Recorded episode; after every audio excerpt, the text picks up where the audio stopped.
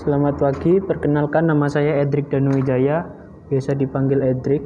Pada kesempatan kali ini, saya akan menjawab pertanyaan mengapa musik tradisional yang diturunkan dari generasi ke generasi bisa menjadi identitas budaya suatu daerah.